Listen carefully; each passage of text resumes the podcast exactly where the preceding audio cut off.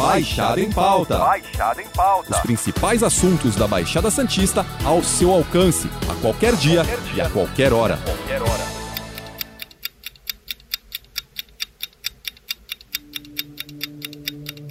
Já são 30 as cidades em todo o estado sem a vacina para a segunda dose. Esse levantamento tem sido feito quase que dia a dia e subiu de 25 para 30 cidades, como você mencionou. Oito regiões do estado enfrentam falta de doses da Coronavac para completar a imunização. O que poderia ser um alívio para moradores de Mongaguá se transformou em frustração. Isso porque pessoas que já poderiam estar sendo vacinadas contra a Covid ainda não conseguiram tomar a dose. Na última quarta-feira, a cidade começou a vacinar quem tem mais de 63 anos. Em poucas horas, não havia mais doses. Enquanto milhões de brasileiros aguardam a oportunidade e a vez de serem vacinados contra o coronavírus, outros que já tomaram a primeira dose vivem a expectativa de receberem a segunda. O problema é que, em muitos lugares, por conta de erros de planejamento e de logística, a vacina ficou escassa, atrapalhando totalmente o plano de vacinação. Na Baixada Santista, por exemplo, cidades como Praia Grande, Mongaguá e Peruíbe ficaram sem a Coronavac durante alguns dias, o que causou grande preocupação. Para falar sobre o assunto, o Baixada em Pauta recebe o secretário de Saúde de Praia Grande, Kleber Nogueira. Kleber, obrigado por participar do nosso podcast.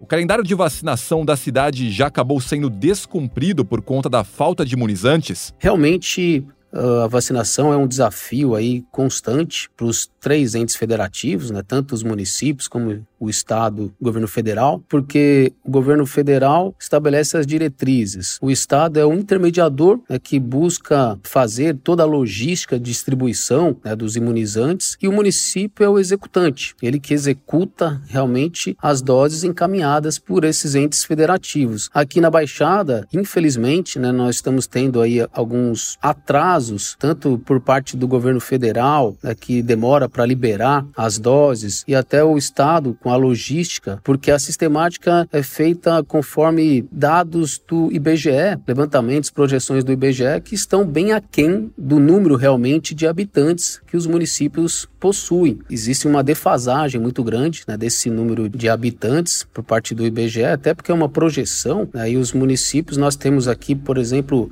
muitas pessoas que têm casa, que têm residência aqui, mas também têm residência em São Paulo, em outros, outras localidades, e nessa determinada período acaba vindo para a Baixada Santista e ficando né, aqui e toma a primeira dose, por exemplo, em outra localidade e vem para cá e tem direito a tomar a sua dose, porque tem residência fixa aqui, apresenta inclusive comprovante de residência, então é uma logística assim muito complexa mesmo, não exatamente o mesmo número de primeiras doses são as segundas doses, né? Então a gente precisa é estar atento, por isso que nós cobramos bastante aí o Estado para que venham as segundas doses e a gente evite aí é, essa defasagem né, dessas doses e até que não cumpramos com o período recomendado né, pelos fabricantes das vacinas. Nos últimos dias, as cidades da região receberam um novo lote com mais de 91 mil doses de vacina. Isso dá uma aliviada na situação e no risco de as pessoas ficarem sem o segundo imunizante. Mas não dá para dizer que a situação está tranquila, né? Isso, os municípios aqui da Baixada receberam lotes para dar sequência no esquema vacinal para o grupo prioritário de faixa etária a partir de 62 anos, 62, 61 e 60 anos, e a segunda dose dos profissionais da educação. Essa segunda dose dos profissionais da educação, nós recebemos 75%, Praia Grande, por exemplo, né, recebeu 75% do necessário, e então a, a, expectativa é que nós recebamos nos próximos dias o restante para completar, né, já que esse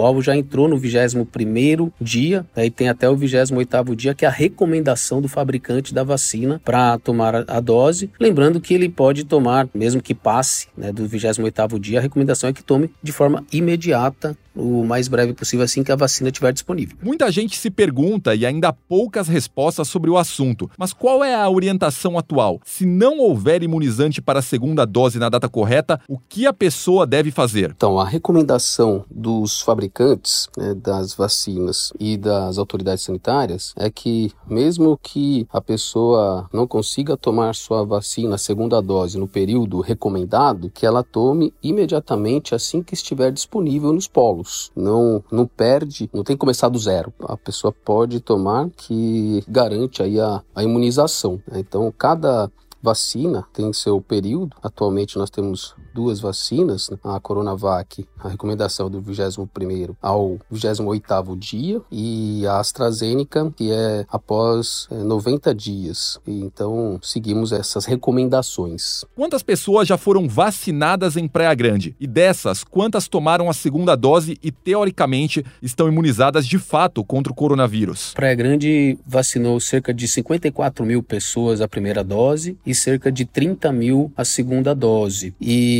o município de Praia Grande, aqui na Baixada, é, levando em consideração o número de doses recebidas pelo governo do estado, é o município que mais vacinou. Cerca de 99,8% das doses recebidas já foram distribuídas e vacinadas para a população. Muito se fala na questão da evasão, que é bastante prejudicial neste momento de campanha de vacinação. Qual a porcentagem de pessoas na cidade que não voltam para tomar a segunda dose? Então, aqui na Praia Grande, a gente não está tendo muito problema de evasão. Né? A gente está fazendo uma logística aqui que são polos, são seis polos de vacinação espalhados pela cidade atualmente, e atualmente nós não estamos utilizando as unidades de saúde para até é, não prejudicar a rotina, né? porque às vezes existem as outras comorbidades, os outros atendimentos, então a gente deixou as unidades e também nas nossas unidades nós estamos fazendo a vacinação contra a gripe. Né? Então, a gente optou por deixar esses polos específicos para atendimento à vacinação né, da população para a Covid-19.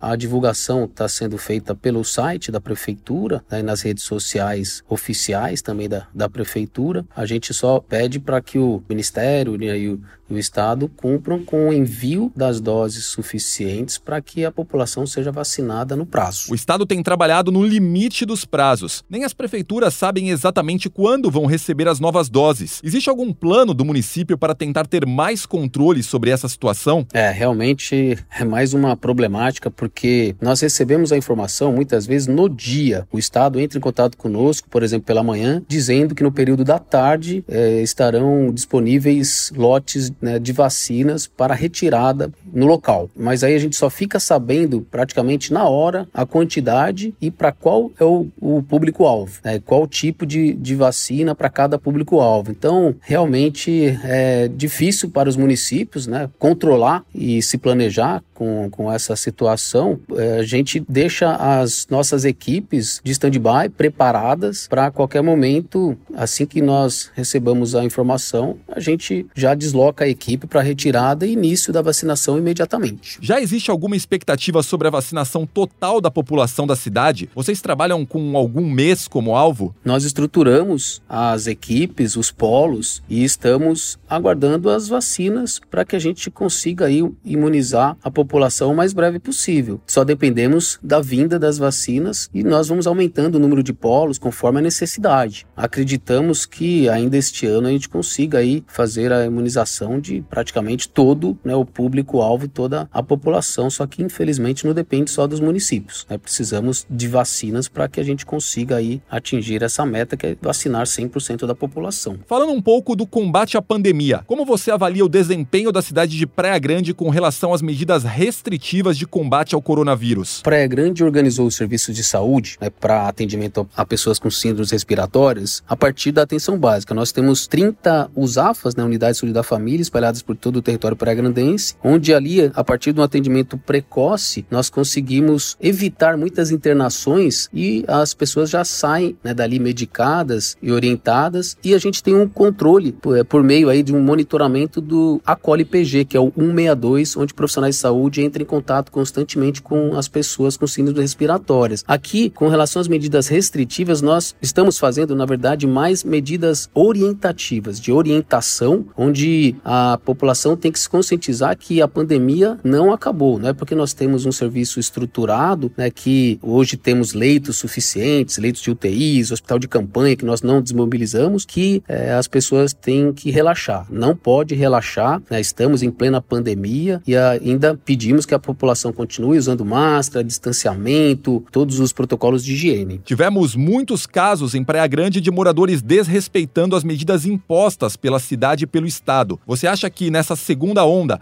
houve um pouco mais de respeito ou a população meio que largou de mão, o que contribuiu para o aumento de casos? Acredito sim que a população já esteja mais consciente. É óbvio porque a gente já está com mais de um ano né, dessa pandemia mundial, então a população já tem mais consciência aí da gravidade que é a Covid, ainda mais com essas novas cepas. Então é só agora a gente manter os cuidados, seguir os protocolos, o uso de máscara, ele é um acessório que é, vai continuar conosco aí por muito tempo, a higienização e essa pandemia está sendo um aprendizado tanto para a administração pública como para a sociedade como um todo, que a gente aí é, reflita bastante né, o que estamos passando e que sirva de lição para diversos outros fatores, não só de saúde, mas econômicos, social, né, que a gente consiga aí aprender com tudo isso. Kleber, qual o recado ou recomendação que você gostaria de passar para a população da sua cidade neste momento? O que eu posso passar para o município de Praia Grande é que a administração faz um trabalho sério, pautado na ciência, na técnica, por meio do nosso comitê técnico científico, os profissionais e trabalhadores da saúde, todas as secretarias e órgãos envolvidos aí no combate à pandemia, que a população ainda continue usando máscara, álcool em gel, respeitando o distanciamento, todos os protocolos e seguindo todas as orientações que nós disponibilizamos tanto no site como nas redes sociais. Só assim, né, com um trabalho em conjunto, que nós vamos conseguir aí superar esse desafio. Kleber, obrigado pela sua participação no Baixada em Pauta. Na semana que vem a gente volta com outro papo com outro convidado. Lembrando que esse podcast está disponível no G1, Apple Podcast, Spotify, Deezer, Google Podcast Castbox. Nos aplicativos existe a opção para você assinar esse podcast e receber um aviso sempre que um novo fica disponível. Eu sou Alexandre Lopes e encerro Baixada em Pauta por aqui. Até o próximo. Tchau! Baixada em Pauta. Baixada em pauta. Os principais assuntos da Baixada Santista ao seu alcance, a qualquer dia, Qualquer dia. e a qualquer hora. Qualquer hora.